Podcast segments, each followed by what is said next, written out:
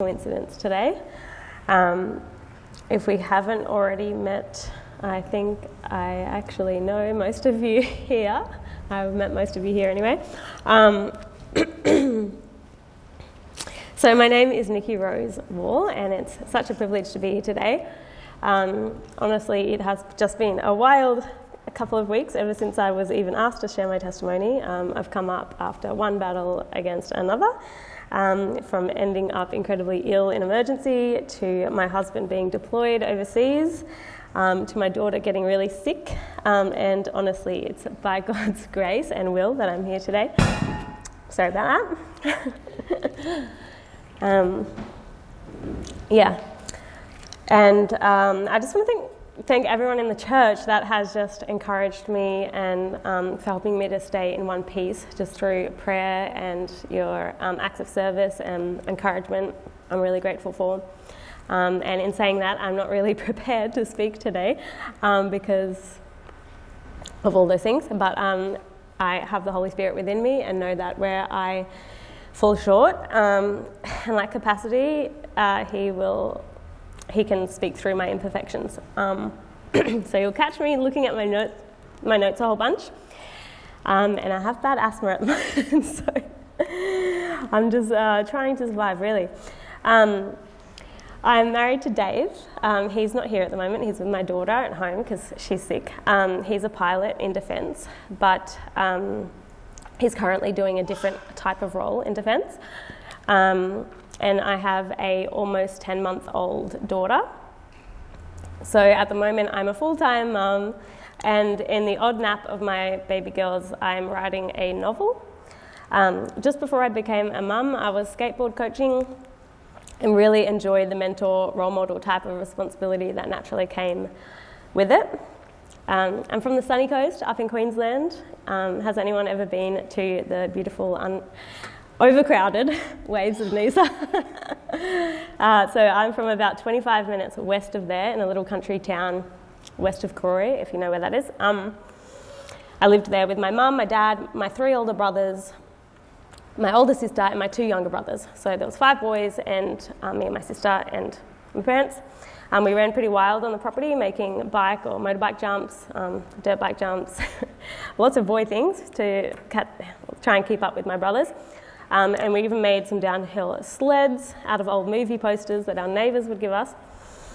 Um, I went to a Christian school, and I genuinely thought that um, going to a Christian school made me a Christian. Um, but yeah, obviously that's not the case. Or going to church, although I didn't go to one growing up, um, I also thought that going to church made you a Christian. Um, until I started dating my first boyfriend, did I realize that's not the case either. Um, I would love to read a story for you today um, from the Bible from a woman, uh, a woman who became a Christian, but more specifically, the day that she met Jesus. So I'd love for you guys to open up your Bibles if you have them here today, or if you have a phone with the little brown Holy Bible app, feel free to open that one too. I use that. Um, or just look on with a friend. Um, we're opening up to John chapter 4, verse 4, and I'll um, probably speak through to 26 at some stage. so, um, and he had to pass through Samaria, he, that is Jesus. So he came to a town of Samaria called Sychar, near the field that Jacob had given to his son Joseph. Jacob's well was there, so Jesus, wearied as he was from his journey, was sitting beside the well. It was about the sixth hour. A woman from Samaria came to draw water. Jesus said to her, Give me a drink. For his disciples had gone away into the city to buy food. The Samaritan woman said to him, How is it that you, a Jew, ask for a drink from me, a woman of Samaria? For Jews have no dealings with Samaritans. I'm just going to stop there. So, firstly, it says Jesus had to pass through Samaria.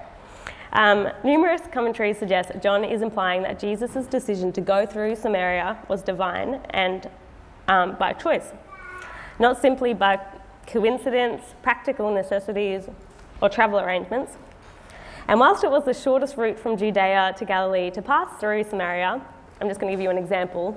So it would be from Merewether to Bar Beach, say, and instead of going through Dixon, you decide to go to Mayfield or maybe even Maitland, just to avoid um, bumping into a Samaritan.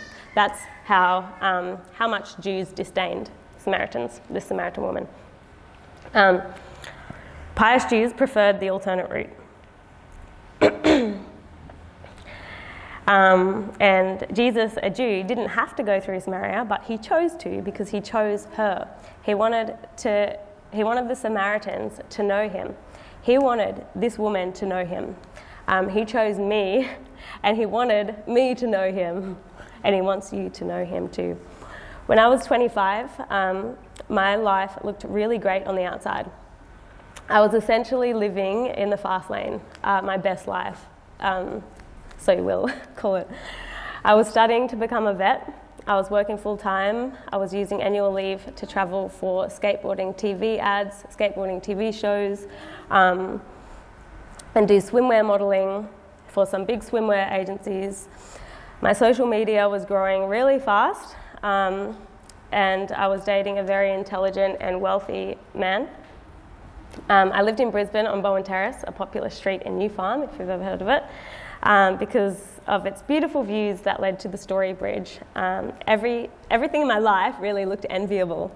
Um, on the inside, though, I was broken. Um, I was so broken. I was depressed, empty, and I reflected on my past, trying to understand how I was where I was, not knowing who I was, but searching through memories and a flood of shame and abandonment washed over me. When I was just a child, a man I trusted, a family member, someone I looked up to, adored, sexually abused me for many years. Um, I wasn't even yet eight years old. As a young teenager, I was locked in a room, covered in porn um, for multiple days, and raped by multiple men. Um, I endured the psychological, verbal, and emotional and mental domestically violent behaviours of my father my entire life um, until I was old enough to move out of home. Friends, Jesus chooses to pursue the social outcast. These things happen to me, but they are not who I am. Um, but living with the shame and the hurt and the distrust that came with all these types of abuse drove me to become a people pleaser. Um, pretending none of this happened to avoid the pity um, and the rejection that came when people didn't know how to respond to trauma. Um, I'll go back to the end of verse 6, um, where it says, uh, it was about the sixth hour a woman from Samaria came to draw water. I'm just going to have a quick sip of water on that note. Um, okay, it was the Middle East. It's scorching hot. No one collects water at this hour. Okay, um, like the middle of an Aussie summer day, you're not going to go out in the middle of the sun and do hard labour work. Not going to go mow your lawns, all that kind of stuff, because it's boiling hot. But this Samaritan woman, dressed in shame, preferred to endure the heat of the sun than the heat of the words flowing from the mouths of women collecting their water, as per the norm, being the early evenings or the evening hours to avoid, to avoid the scorching sun. And there is Jesus, also, in the middle of the day. Okay, so um, I was living in Brisbane, covered in shame, just like this Samaritan woman in need of a divine intervention with Jesus, just like this woman. Depressed to the core, I didn't want to live another day. The Story Bridge was at the end of my street. I walked it often enough to know it would be the most quiet at night time. No one would see if I, um, if I didn't survive, like if I hurt myself and got injured, no one would be able to see at night. So I decided I wanted to jump off at night because if I had any injuries, I would drown. Um, it was very pre thought. Um, I shut my door, and as I began to walk to the front gate, just a few steps away, I heard my phone ding inside. I hadn't spoken to anyone all afternoon except to God. Um, except to God, the God I had heard about, whose name is Jesus, mostly just through school. And the only reason I spoke to God was because I wanted something. I wanted Him. I just didn't know it. Um, I said, God, if you're there, if you really do exist, let me know because tonight I'm going to go jump off the bridge. Um, and as I unlatched the gate, my phone, it dings again. At this stage, not a single person knew that I was depressed. I hadn't shared that with anyone in my life, not my family, not my friends, not um, my boyfriend even. Um, yeah, no one knew the shame I was carrying. Um, I hadn't shared any of my um, issues and trauma with anyone. Um, I didn't want the text playing on my mind. this is small things. Didn't want the text playing on my mind whilst I'm standing there at the bridge. So I went back inside um, just to get rid of it, um, not realizing the full gravity of the decision I was about to make at the bridge. Um, the text, it was from my cousin. I didn't even have her number in my phone. So um, I don't even know how she got my number to this day. Um, she still doesn't know that um, God used her to save my life this day. She said she desperately needed someone to come and move into her home on the Gold Coast ASAP, as she has three kids who I didn't even know and was a single mum and was really struggling. Suddenly, my issues became really small. I recognized her struggle, her need, and for a moment, long enough, I had enough space in my mind to think about someone else, um, to acknowledge that someone else was hurting and needed help. At the same time, I recognized that I needed to let my guard down. I needed to let go of the independent, trust no one, in control of everything, boss type woman, um, and let God work in my hardened heart. I needed to let Him control my life because I no longer knew how to or wanted to. God knew the only way to save me was to speak to me personally in a way only I would understand. He created me, Genesis 1. He knows me um, better than I know me, Psalm 139. And in that moment, he knew that helping others was something I was really passionate about um, back then and still am, and why I'm even sitting here today. Um, you see, Jesus chose this time to meet this woman at this well. He chose that day at the end of 2015 uh, to meet me. Although I didn't fully understand yet what it meant that God was speaking to my heart, um, He pursued me and He never stops pursuing. He doesn't ever stop pursuing us. Um, I wasn't drinking from the system of clean water. Um, what well um, I was drinking from was just the well of the world. And it just leads me to ask you what kind of well you're drinking from today. Does it lead to anxiety? Does it lead to depression? Um, sexual pleasure outside of the biblical matrimony? Substance abuse? The wages of sin is death. Or are you living a life that leads to life, to real life, love, peace, patience, kindness, gentleness, faithfulness, self-control? Galatians 5:22. I'll pop over to read um, verse 10 to 15. Jesus answered her, If you knew the gift of God and who it is saying to you, Give me a drink, you would have asked him, and he would have given you living water. The woman said to him, Sir, you have nothing to draw the water with, and the well is deep. Where do you get that living water? Are you greater than our father Jacob? He gave us the well and drank from it himself, as did his sons and his livestock. Jesus said to her, Everyone who drinks of this water will be thirsty again, but whoever drinks from the water that I will give him will never be thirsty again. The water that I will give him will become a spring of water welling up to eternal life. The woman said to him, Sir, give me this water so that I will not be thirsty or have to come here to draw water.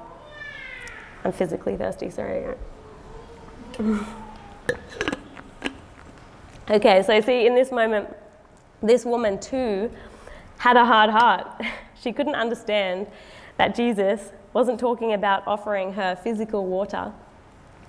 She actually thinks she knows Jesus to an extent, in such she considers him to be a Jewish man that might be able to um, be offering her a living water. So she, she conveniently doesn't have to come to this well in the middle of the day because who would want to do that? Um, and it made me think how many times have we thought we knew God? I know I have. He doesn't love me, care for me, know me, He's abandoned me. Um, these are all misunderstandings of God and who He is.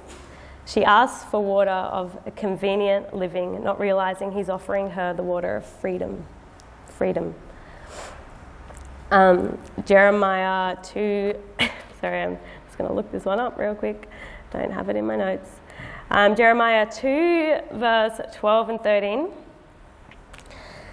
says, The heavens are shocked at such a thing and shrink back in horror and dismay, says the Lord. For my people have done two evil things. They have abandoned me, the fountain of living water, and they have dug for themselves cracked cisterns that can hold no water at all. Um, and I think that this is what this lady was carrying this water um, that really fall short, they just fall empty. Um, she's, she's never getting, she's thirsty. she's still thirsty when she's drunk. When we're living in the world, we're still thirsty after we have something to drink. Um, there have been so many times in my life I've been blinded to God's offering of living water. Um, when I was 17, I was living at Coolum Beach, across the road from the skate park of course, because I want to be able to skateboard 24 7. Um, so I um, wanted to get better at it, but more so it was just like a disguise and a distraction for me. Um, on Fridays, a local Christian surfers group came to the skate park and they would have a barbecue um, for anyone that wanted food, anyone at the park. Um, and there was this one guy, he was young, part of the group, and clearly obsessed with Jesus because I remember him telling people at the park about Jesus and thinking how weird he was. I was skating in the bowl and came off my board hard um, that afternoon and hurt my ankle. And this guy was the first one that came running over to me. Um, he asked me if he could pray for me, and he did. And he started telling me about Jesus. Um, but like this woman, I couldn't understand what he was actually offering, like, like the Samaritan woman. Um, yeah, he's, he was telling me a spiritual thing, but I was thinking about a physical, um, a physical thing. Um, he was telling me about the Holy Spirit and that when you become a Christian, you receive the living water, you receive the Holy Spirit. Um, so I couldn't wrap my head around it because I was too embarrassed to even stand near this guy, really. this Jesus loving guy who was hardly a skateboarder. He probably rode scooters for all I knew. Um, I, I heard about the living water, but I never understood what it might actually taste like. That receiving the Holy, Holy Spirit would free me from the desire to feel accepted by everyone. Um, this guy was here shamelessly telling people about the freedom he'd received, and here I was, too ashamed to be seen near him. My heart not ready to receive the living water, all I did was take a sip, and it skipped right past my heart. I didn't know I'd be standing here today doing the same thing he was and living in freedom from shame, truly, from what these men did to me, from depression, from anxiety, from feeling a need to be accepted or wanted because I now know I am accepted and I am wanted by Christ so much that He died on the cross for me at Calvary. And that is enough. We really uh, shouldn't need sermons on evangelism. I feel like these kind of stories of this woman in the Bible, it's enough for us to get up on our feet and tell people about Jesus. The reason the water tastes so good when we meet Jesus is because of how desperate our need is for Him. Um, God works in our hearts um, and opens our eyes to Him. It's not people who do that. But I was very grateful for that um, man praying over me that day. Oh, sorry. we'll move on to verse 16. Um, Jesus said to her, Go call your husband and come here. The woman answered him, I have no husband. Jesus said to her, You are right in saying, I have no husband. For you have had five husbands, and the one you now have is not your husband. What you have said is true. The woman said to him, Sir, I perceive that you are a prophet. Our fathers worshipped on this mountain, but you say that in Jerusalem is the place where people ought to worship. Jesus said to her, Woman, believe me, the hour is coming when neither on this mountain nor in Jer- Jerusalem will you worship the Father. You worship what you do not know, we worship what we know, for salvation is from the Jews. But the hour is coming and is now here when the true worshippers will worship the Father in spirit and in truth. For the Father is seeking such people to worship him. God is spirit, and those who worship him must worship in spirit and truth. The woman said to him, I know the Messiah is coming, he who is called Christ, and when he comes, he will tell us all things. Jesus said to her, I who speak am he.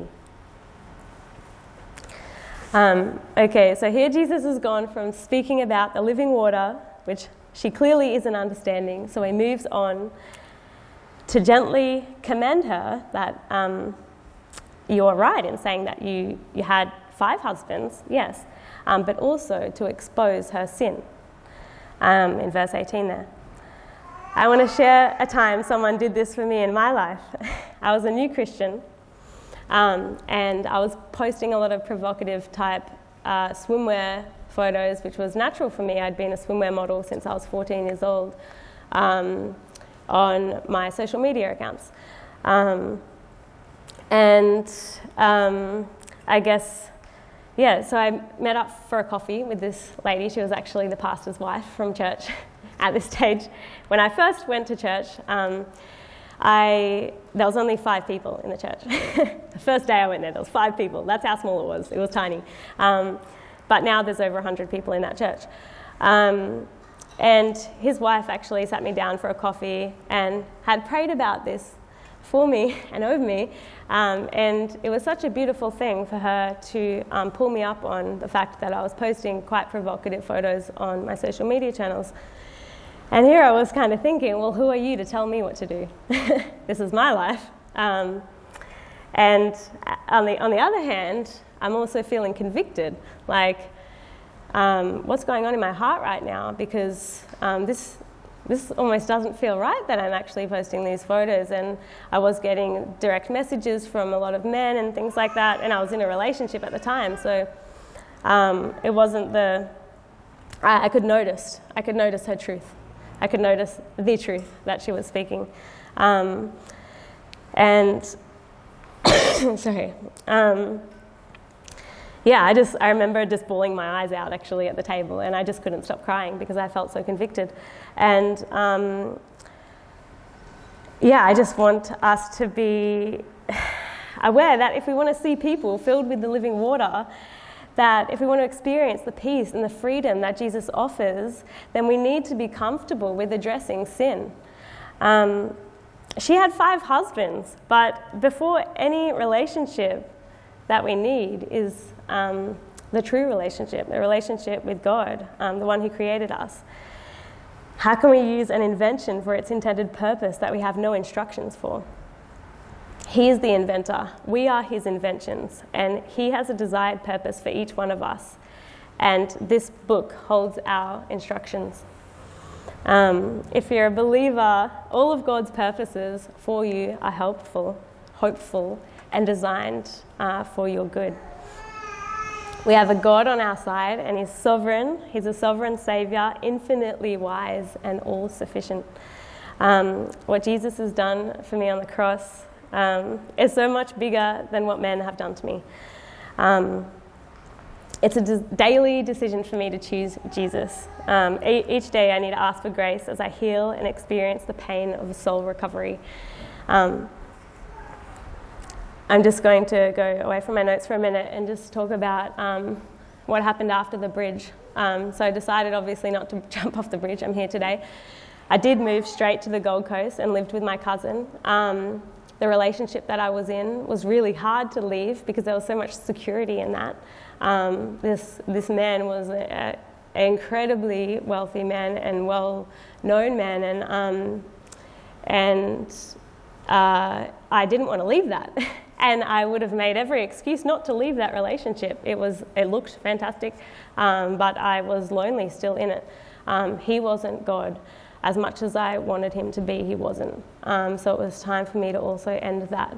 Um, I'd experienced so much in my life, um, growing up on a property. Um, we lived in a tent actually for about almost a year. Um, so I went from being to having nothing as I grew older to having so much, so much. Um, we like we literally drove around in sports cars um, and had private jets, things like that. It was wild. Um, it was a wild life. I was traveling all around the world, skateboarding. I was getting um, big sponsorship deals, things like that, and um, just to go to go from nothing into something and still feel so lonely. Um, and like, where am I going? This still feels, I'm still empty inside.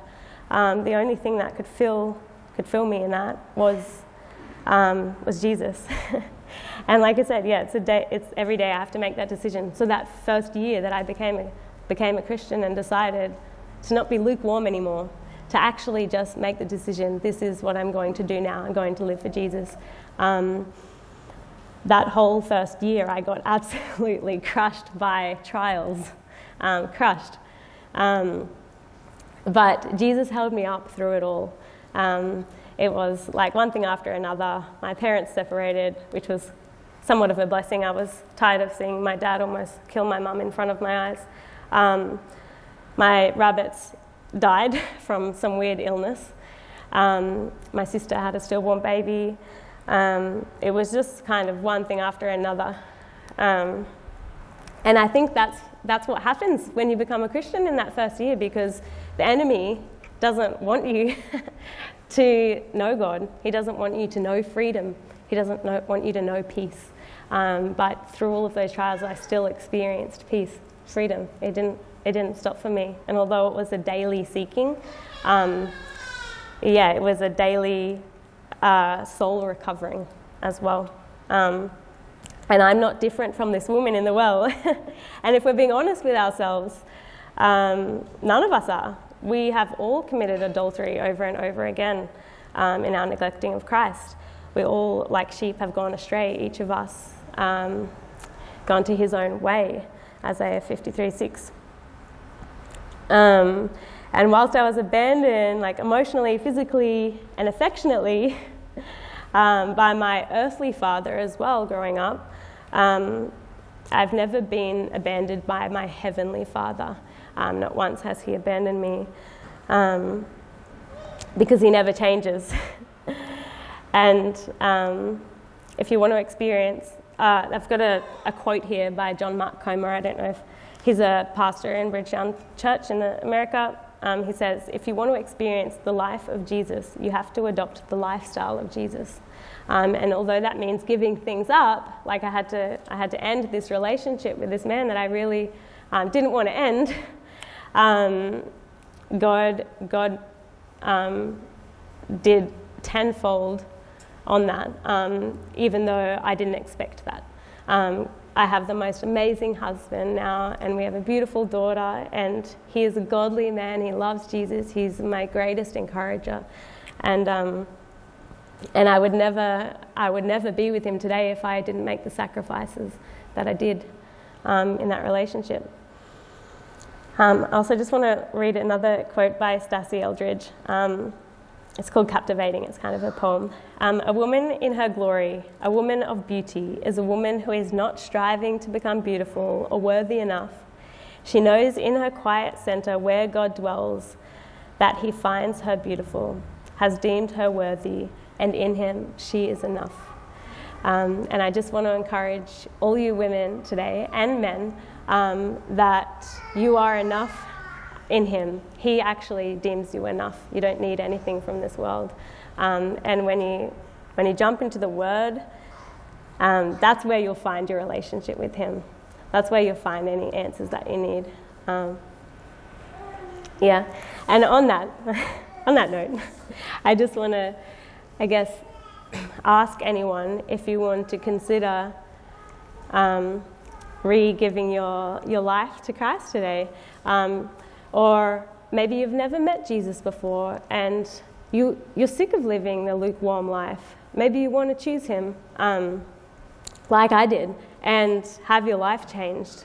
I'm not saying it's necessarily going to be a better life here, but I can, I can assure you that your future in heaven is, is assured. Um, it's, it's definite. You're, you'll definitely be there when you choose Jesus.